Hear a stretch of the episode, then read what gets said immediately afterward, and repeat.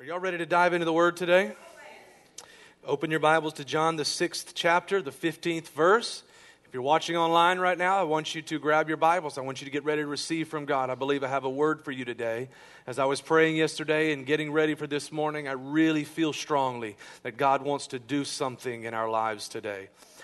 So I, I, want you to get still, get quiet. Don't be moving around. Don't be playing on your iPad. Don't be getting extra coffee or making breakfast. I want you to sit and get still and get ready to receive the word that God has for you today. I want you to ask you to pray for me this week. I leave tomorrow, uh, fly to Dallas. Tomorrow evening, we'll be recording a Father's Day program on TBN, the national program. I'll be on there with several of the leading voices in the nation, including uh, I'm assuming that he shows up, and if he hadn't heard that I'm coming yet, so he, he's probably still going to show up. Uh, but the main actor who you just saw on that video from The Courageous is supposed to be on with us uh, tomorrow night, and it'll be airing Tuesday night. So tune in and watch. I won't be watching; I can't handle watching myself on TV, but hopefully you will. And uh, but be praying for us tomorrow night from 6 to 9 is when the show airs. And I really believe I have a word from God uh, to speak tomorrow. And so uh, I hope that you'll pray for us. And uh, tomorrow, my father and I will be flying up. Is that good? All right. Let me turn to John chapter 6 now that I already asked you to. If you have it ready and you are ready to read the word today, would you stand with me?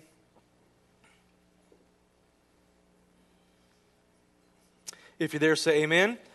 amen. Therefore, when Jesus perceived that they were about to come and take him by force to make him king, he departed again to the mountain by himself alone. Now, when evening came, his disciples went down to the sea, got into the boat, and went over the sea towards Capernaum. And it was already dark, and Jesus had not come to them. Then the sea arose because a great wind was blowing. So when they had rowed about three or four miles, they saw Jesus walking on the sea and drawing near the boat, and they were afraid. But he said to them, It is I, do not be afraid. Then they willingly received him into the boat, and immediately the boat was at the land where they were going. Place your hand on your word today, and let's pray. Father, I thank you for your presence that's in this room today, for the things that you've already done, for the healing that has already taken place in this house and in those watching online right now. Lord, if we were to stop right now, we would have more than enough to be grateful for. But Lord, right now I'm asking you open our heart, our minds, and our spirits to hear from you and to be challenged by the power of your word. Father, let my words not be mere words of man's wisdom, but lace them with the power of the Holy Spirit and the demonstration of your Son, Jesus. Move in this house today. In your name we pray. And the people said, Amen. You may be seated. I want to talk to you today as we conclude our series entitled Sunday School Stories. I want to talk to you this, today about this story when Jesus walks on the water and when he calms the storm, yea, one more time for the disciples. Very important story, and we're going to learn several things. We're going to talk about the problems of the story, we're going to talk about the choices of the story, and we're going to talk about the miracles of the story.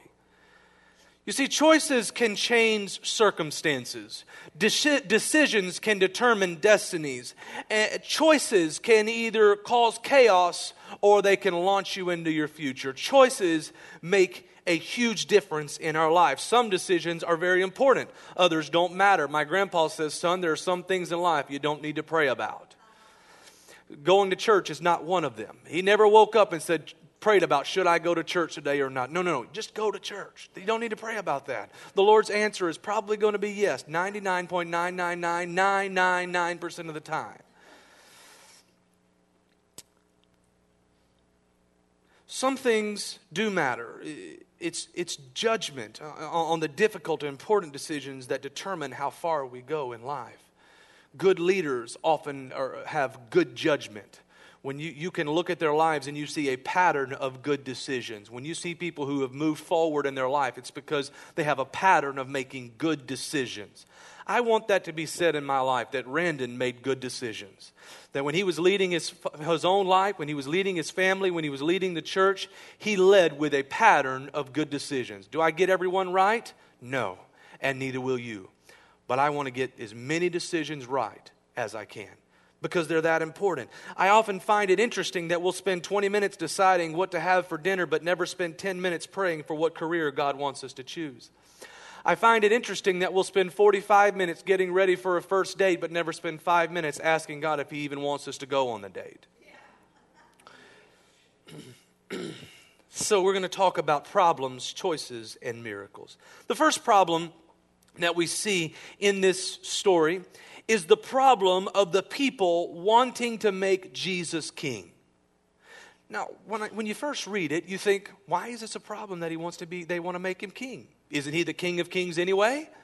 So why is it a problem? Seriously, Jesus, there are thousands of people shouting your name, clapping and praising and saying, let's make this guy king, and you don't, you, you see that as a problem. Yes, it's a problem because Jesus wouldn't be made king that way. Jesus knew that what they were really wanting was to set up a political kingdom. He, he came so that, and said, the kingdom of heaven is at hand, but the kingdom of heaven wouldn't be one that was set up by people cheering his name and shouting his name, but rather it was one set up with people jeering and shouting and plucking his beard from, beard from his face. It was the wrong way. And Jesus, knowing this, knew that the people wanting to make him king was the wrong thing, what they really wanted. Because if you uh, have read John chapter 6, you know that just prior to this, he's just fed 5,000 men plus uh, women and children. Somewhere between 12 and 20,000 people, depending on who you read. We don't exactly know. Thousands and thousands of people he fed with just a few loaves of bread and a few fish.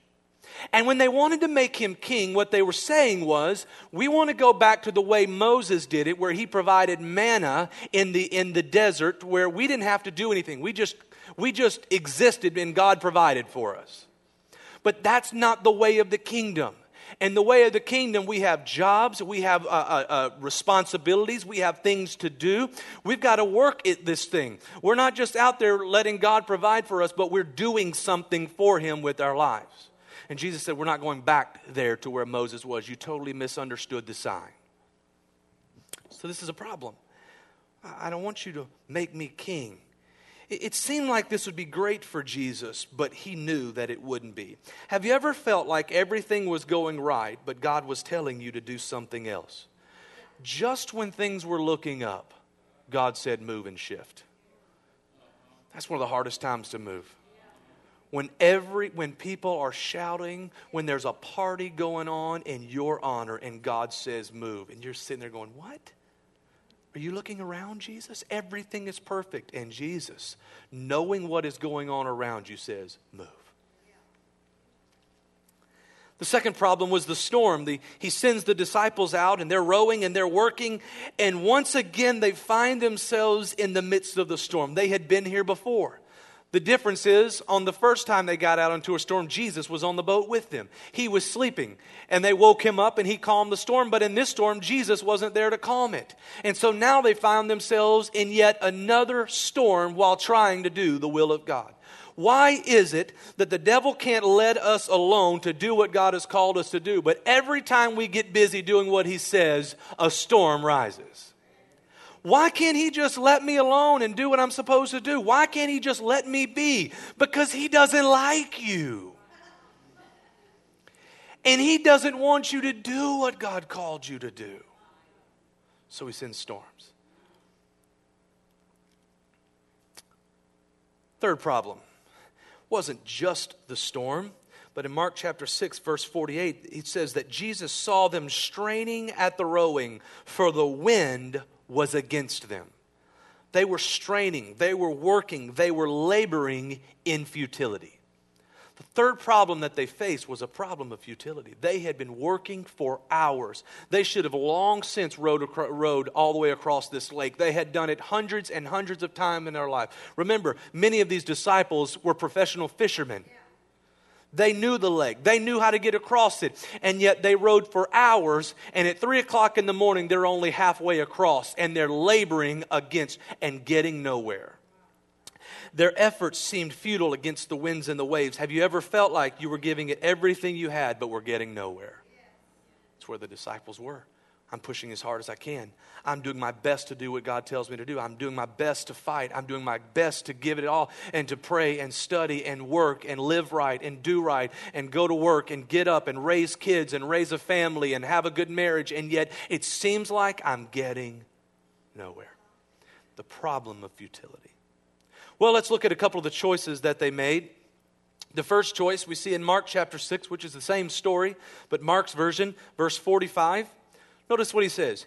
Immediately, he made his disciples get into the boat and go before him to the other side. I want you to note here the timing. Immediately. They didn't wait around. They didn't wait till the next morning. They didn't stop and say, Jesus, you know there's a storm brewing. We really should wait. No, no, no. They got in the boat and began to row. Because every good decision has a lifespan on it. You can make the right decision at the wrong time and it still be the wrong decision. Every decision in your life, every good decision has a time span on it. You have to do it in the right time. This week, we, we, uh, we almost made a bad mistake. I was in San Antonio this week, and uh, me and Lindsay and, my, uh, and Kara and Ryan were driving down the highway on, on I 10, and we had just left, we, went to see a movie at the big IMAX. It was really, uh, really, really awesome. And so we're driving along, and on the way in, we had seen a Krispy Kreme donut. How many of you ever had hot and fresh Krispy Kreme donuts? Thank you, Jesus. I feel the Holy Ghost right now. The light was on, Pastor Sandy. And so we're looking for this thing, and it's like, okay, we've got to fi- we've got to go to Krispy Kreme donuts, right? And and all of a sudden we don't really know where we are. We know kind of where we're going but we don't know where the place is. And all of a sudden we see it and, and ryan says there it is. And in my mind i'm thinking take the exit because it's the right time to take the exit. There's the there it is. Thankfully ryan didn't because if he had taken the exit right exit but at the wrong time we were a little late. And we would have not come face to face with a krispy kreme donut. We would have come face to face with a concrete wall. Because we had missed the exit we missed the time. So, what did we have to do? We had to wait for the next exit. We had to wait for the next opportunity to go around and come back so we could make a U turn. Now, thankfully, the hot and fresh shine was still on. yes, they were good. Yes, I did go back while I was in San Antonio. But life is much the same way. Every, every good decision has a, has a window, just like that exit driving down the highway. And if you miss it, you have to wait for another opportunity. Don't miss your opportunity. Take to, make the decision, make the choice when it's time to make the choice, and watch how God will deliver you to the Krispy Kremes.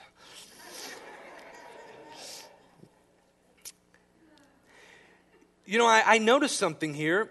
They chose to obey Jesus even when he didn't seem to be with them. He put them on the boat and sent them out there. And even though he's not with them, they're rowing. They're doing it. They're doing everything they can to follow Jesus. Have you ever felt like you're doing your best to follow the will of God, but he's nowhere around? Yeah. But don't, don't, don't be upset by that because Jesus was on the side of the mountain praying and watching. And at the right time, he came walking on the sea. Just because he isn't right there with you doesn't mean he's not totally involved in what's going on in your life. Second decision they made they made the decision to row even though it didn't make sense and it wasn't working. Now, if it were me, in my flesh, I'm on the side of the beach, People are screaming, chanting, Make him king. It's going great. He's just fed thousands. It's a wonderful day. There's a party going on. People are literally coming out of the woodworks to hear Jesus.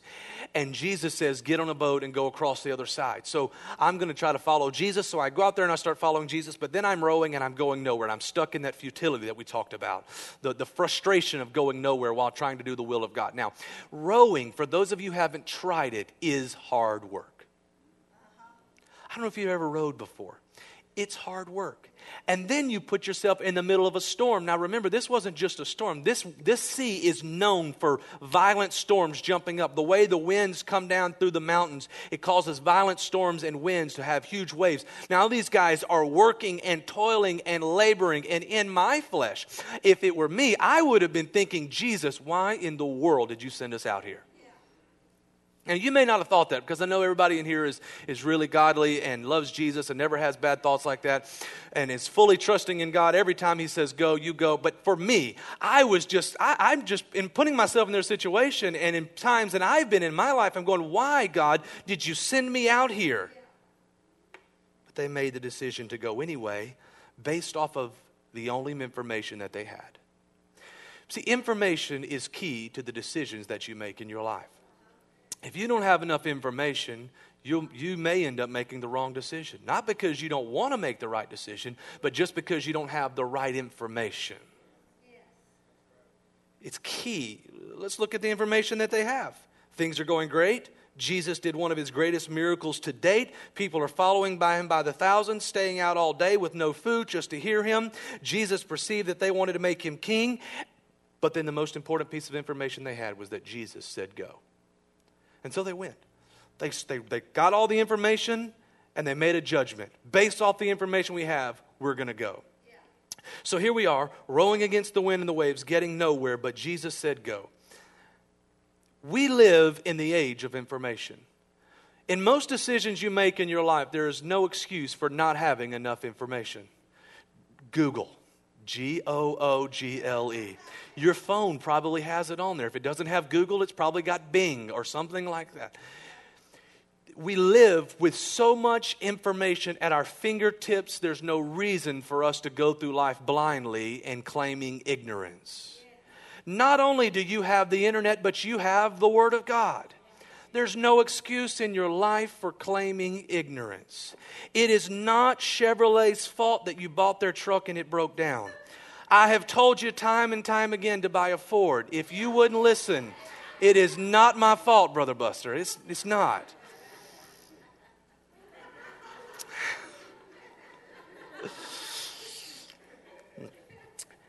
So then the question becomes after we've got all the information that we can in and we've done everything we can, what do we do when we still don't have enough information? Well, all we can do then is trust God and follow peace. The Bible says that peace surpasses all understanding. So when you don't understand, ask God for peace. And when you find his peace, he is the prince of peace. He'll be right in the middle of it and he'll get you back on track. When you don't when you just can't take it all in and you don't know, follow peace. But I, am a firm believer that there, there has to be, when we're making decisions, a balance between timing and information. This is one of the best and worst things about being married to my wife. She is a timing girl, I am an information guy. I am a researcher. I want to know. I want to study. I want to find out. I want to learn about it. I want to know that I'm getting the best deal.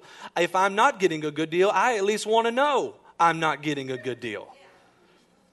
If I'm overpaying and I value it that much, I at least want to know that I'm valuing it that much. I am an information guy. My wife doesn't need information. She makes decisions just like this.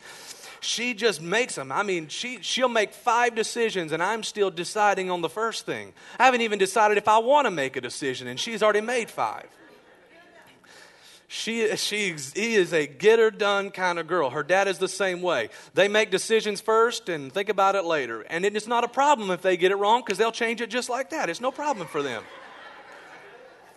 Now, for me, as an information guy, I want to study this thing out. And I went, What are you doing? Sit down. We got to talk about this. She's like, We don't need to talk about this. Let's just go. And I'm studying and I'm working on it.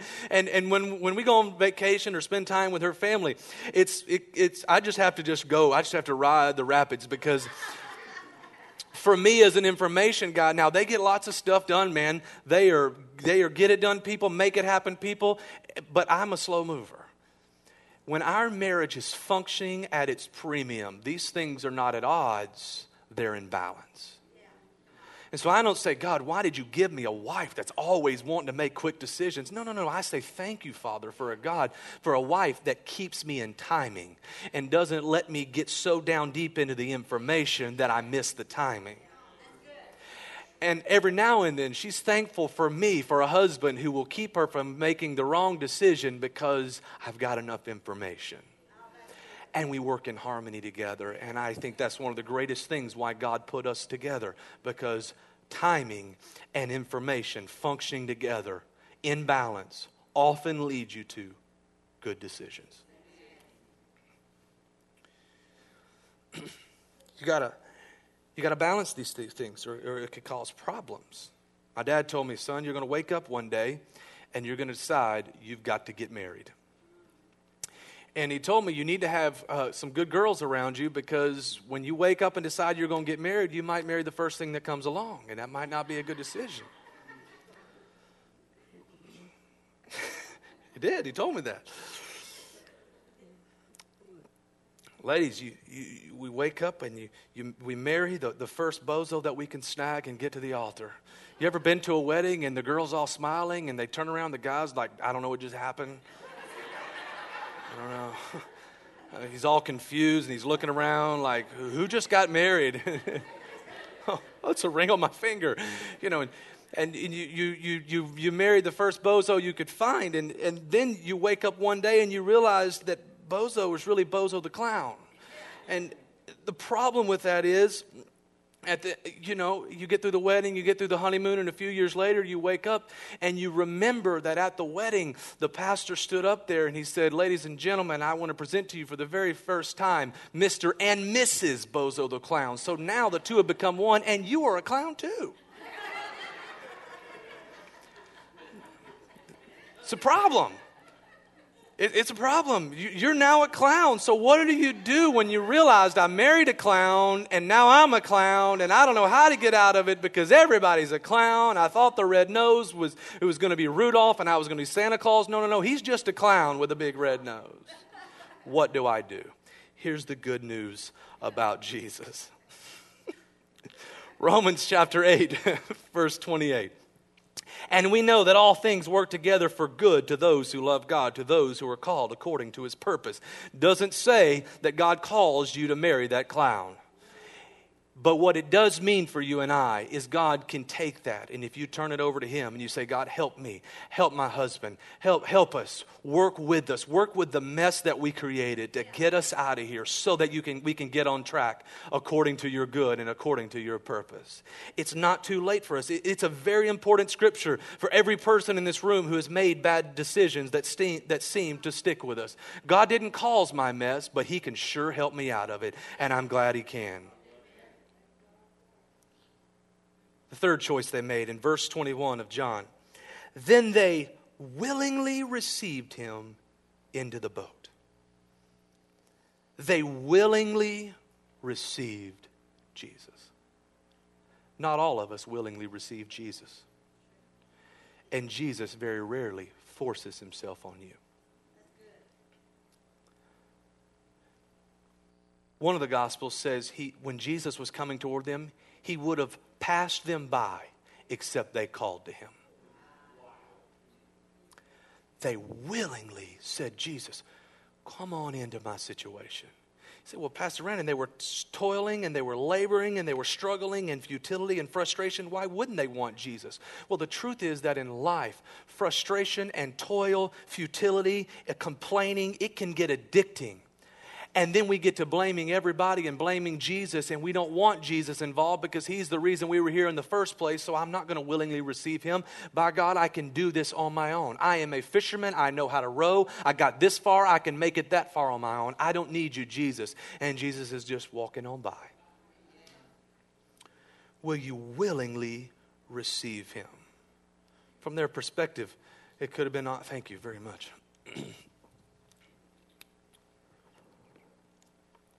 From their perspective, it could have been argued that Jesus made the wrong decision sending them in the storm. But you have to understand a couple of things that Jesus knew. Jesus had already shown them and taught them not to fear the storm, but have power over it. Remember the first storm they were in, they woke Jesus up and he rebuked them for their lack of faith. And then he said, Peace be still, and the storm was calm. He had already showed them how to overcome this test. He already knew they could do it. When he sent them into the storm, sure, he knew a storm was coming, but he knew they had the capacity within them to overcome the storm. Yes, they were going to have to struggle a little bit. Yes, there was going to be some straining a little bit. No, it wasn't going to be easy. But he knew that they could just do what he said, follow out, he would show up at just the right time and take them through. Notice they're not, they're not scared of the storm. When you read in verse uh, 19, so when they had rowed about three or four miles, they saw Jesus walking on the sea and drawing near the boat, and they were afraid. Were they afraid of the storm? They were afraid of Jesus. They thought he was a ghost. Isn't that a paradox? The storm didn't scare them, deliverance did.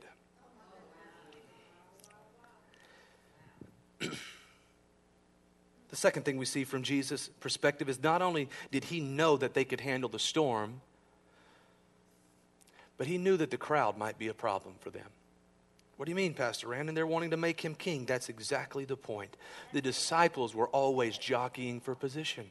The disciples were always talking about who was the greatest and who was the least and who was going to be this and who was going to be that. The disciples, you remember a couple of weeks ago, we talked about it when Jesus was resurrected and he came back and he's restoring Peter. And he tells Peter, hey, listen, right when you were a kid, and you were an adult, you were walked around and led around wherever you wanted to go. But as at the end of your life, you're going to be led around in places you don't want to go. And he was talking about uh, him him being crucified one day. He eventually was crucified upside down because he refused to be crucified like his Savior. And you remember, Peter, the first thing he does is look to John and say, Well, what about him? Because there was always stuff going on between the disciples. They loved Jesus, it wasn't that, but they were always pushing and pulling for position. Now you have to put yourself in the mindset of Jesus, knowing this was a struggle for them. He sees the people wanting to make him king. They're his closest people around him, which means that they're jockeying for position in this political kingdom. Who's going to be the vice president? Who's going to be the, the, the secretary of state? Who's going to be the, the general? Who's going to be this? Who's going to be that? And they were forever arguing about this, and Jesus knew the storm you can handle. I'm not sure you're ready for the crowd. I'm not sure you're quite ready. 1 Corinthians chapter 10 verse 13 reading from the New Living. The temptations in your life are no different from what others experience and God is faithful. He will not allow the temptation to be more than you can stand but when you are tempted he will show you a way out so that you can endure.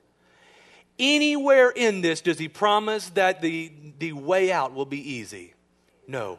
In fact the word that he uses here is endure you still may have to go through some things, but He's going to give you a way out that you're strong enough to make it through. It's exactly what Jesus did in this story. He said, I don't know about the crowd, but what I do know is you've already, I've already showed you how to go through the storm. You have within you what it takes to get through. So go out there, and I'll be there in a minute. I'll be there in a few hours, and we'll get through this storm together. But that you can handle. The crowd, maybe not. We get upset with Jesus why did you send me out here in a storm? But maybe Jesus is looking at what he saved us from. Maybe we should stop being frustrated with Jesus and, and angry at God and start thanking him for all the things that we don't know he even rescued us from. Maybe we should change our perspective. It takes trust in God when he tells you to leave what appears to be a great situation and sends you into a storm, but he knows what he's doing. Don't grow bitter and angry, giving up on God and turning away from Him, but trust in Him. Jesus chose the storm of the crowd. In my toil, what is Jesus saving me from? Well, let's look at a couple of the miracles and we'll close this morning. The first miracle that Jesus did was He calmed the storm. He went into the boat and the wind ceased. When He went up into the boat to them, the wind ceased. You've got to know that Jesus has the power to calm storms in your life. You've got to know that you need Jesus involved in what you do. You've got to get Jesus in the boat with you. Sometimes it's not enough just to go to church, but you really need to get Jesus involved. Because we can go to church and leave Jesus there and go live our life. But are you willing to let Jesus into your situation, into your life, into your home, into your car, into your job, into your finances? Are you willing to let him in? Because if you are, well, the moment he gets in, he can cause the winds to stop. I want to speak over you today, if you're in the midst of a storm, a word of peace. I, I want to speak over you that Jesus is showing up today. He wants to get involved. And if you'll let him in, if you'll, if you'll let him get in and willingly receive him, peace. Peace to every storm, peace. The second miracle that Jesus did was he rescued them from their futility. They had worked all night long. They had made it halfway across. The, this sea, from the way they were crossing, is about seven to eight miles across. They had made, made it three to four miles. They were right in the middle. They had been working and working and working. But about 3 a.m., at the fourth watch, Jesus showed up. And I want you to note in verse 21 then they willingly received him into the boat, and immediately the boat was at the land where they were going. Here's the beautiful thing about Jesus when he gets involved, all your toil will be washed away, and he'll get you right to where you're supposed to go in a moment. He can speed up time. You thought it was lost. You thought you wasted your whole night. You thought you wasted your last 10 years. You thought you wasted all this time. And he said, No, no, no, no. I'm going to catch you up today. Immediately. Immediately. You need to know this. You've been working and straining but getting nowhere. It doesn't mean that you're out of the will of God. It might. But in this story, it didn't mean that they had done anything wrong. They weren't sinning. They weren't running from God. You, you remember, Jonah ran from God and ended up in the belly of a whale. These men were not running from Jesus. They were doing exactly what he told them to do. And yet, still, they were struggling and straining. But Jesus said it like this Narrow is the gate, and difficult is the way which leads to life. He didn't say it was easy, he said it was difficult. At some point, you're going to have to work a little bit. At some point, you're going to have to strain a little bit. At some point, it ain't going to be easy. At some point, it's going to, you're going to maybe look up and say, Lord, where are you? He, he's right there. He's watching over you, praying for you. And at just the right time, He's going to show up. Jesus saw them struggling, but He still waited. He, he saw them struggling, but He waited until just the right moment. Jesus is serious about timing. And He wants to show up for you at just the right time. Not too early, not too late, but at just the right time. I believe that today, for many people in this room that have been struggling and pushing and working and laboring, it's shifting over to the fourth watch. And Jesus is about to come walking by. As we close today, I want to ask you just a couple of questions, and then I'm going to open these altars and I want to pray with you. I want to ask you four questions. And if any of these four questions are touching your heart in a moment, I'm going to ask you all to stand. And if any of them are you, I want you to come and let us pray with you. Because I believe God wants to show up for you today. Are you struggling with a decision? Struggling with which way to go, to the left, to the right, and you need help from God today? You've done all you know to do. You've tried to research, you've tried to study, you've tried to learn, but you need some help. I believe that God wants to speak to you today. I believe He wants to give you a word. I believe that He wants to give you a peace. I believe that He wants to show you a clear direction. In a few moments, if you need help with the decision in your life, come and let us pray with you.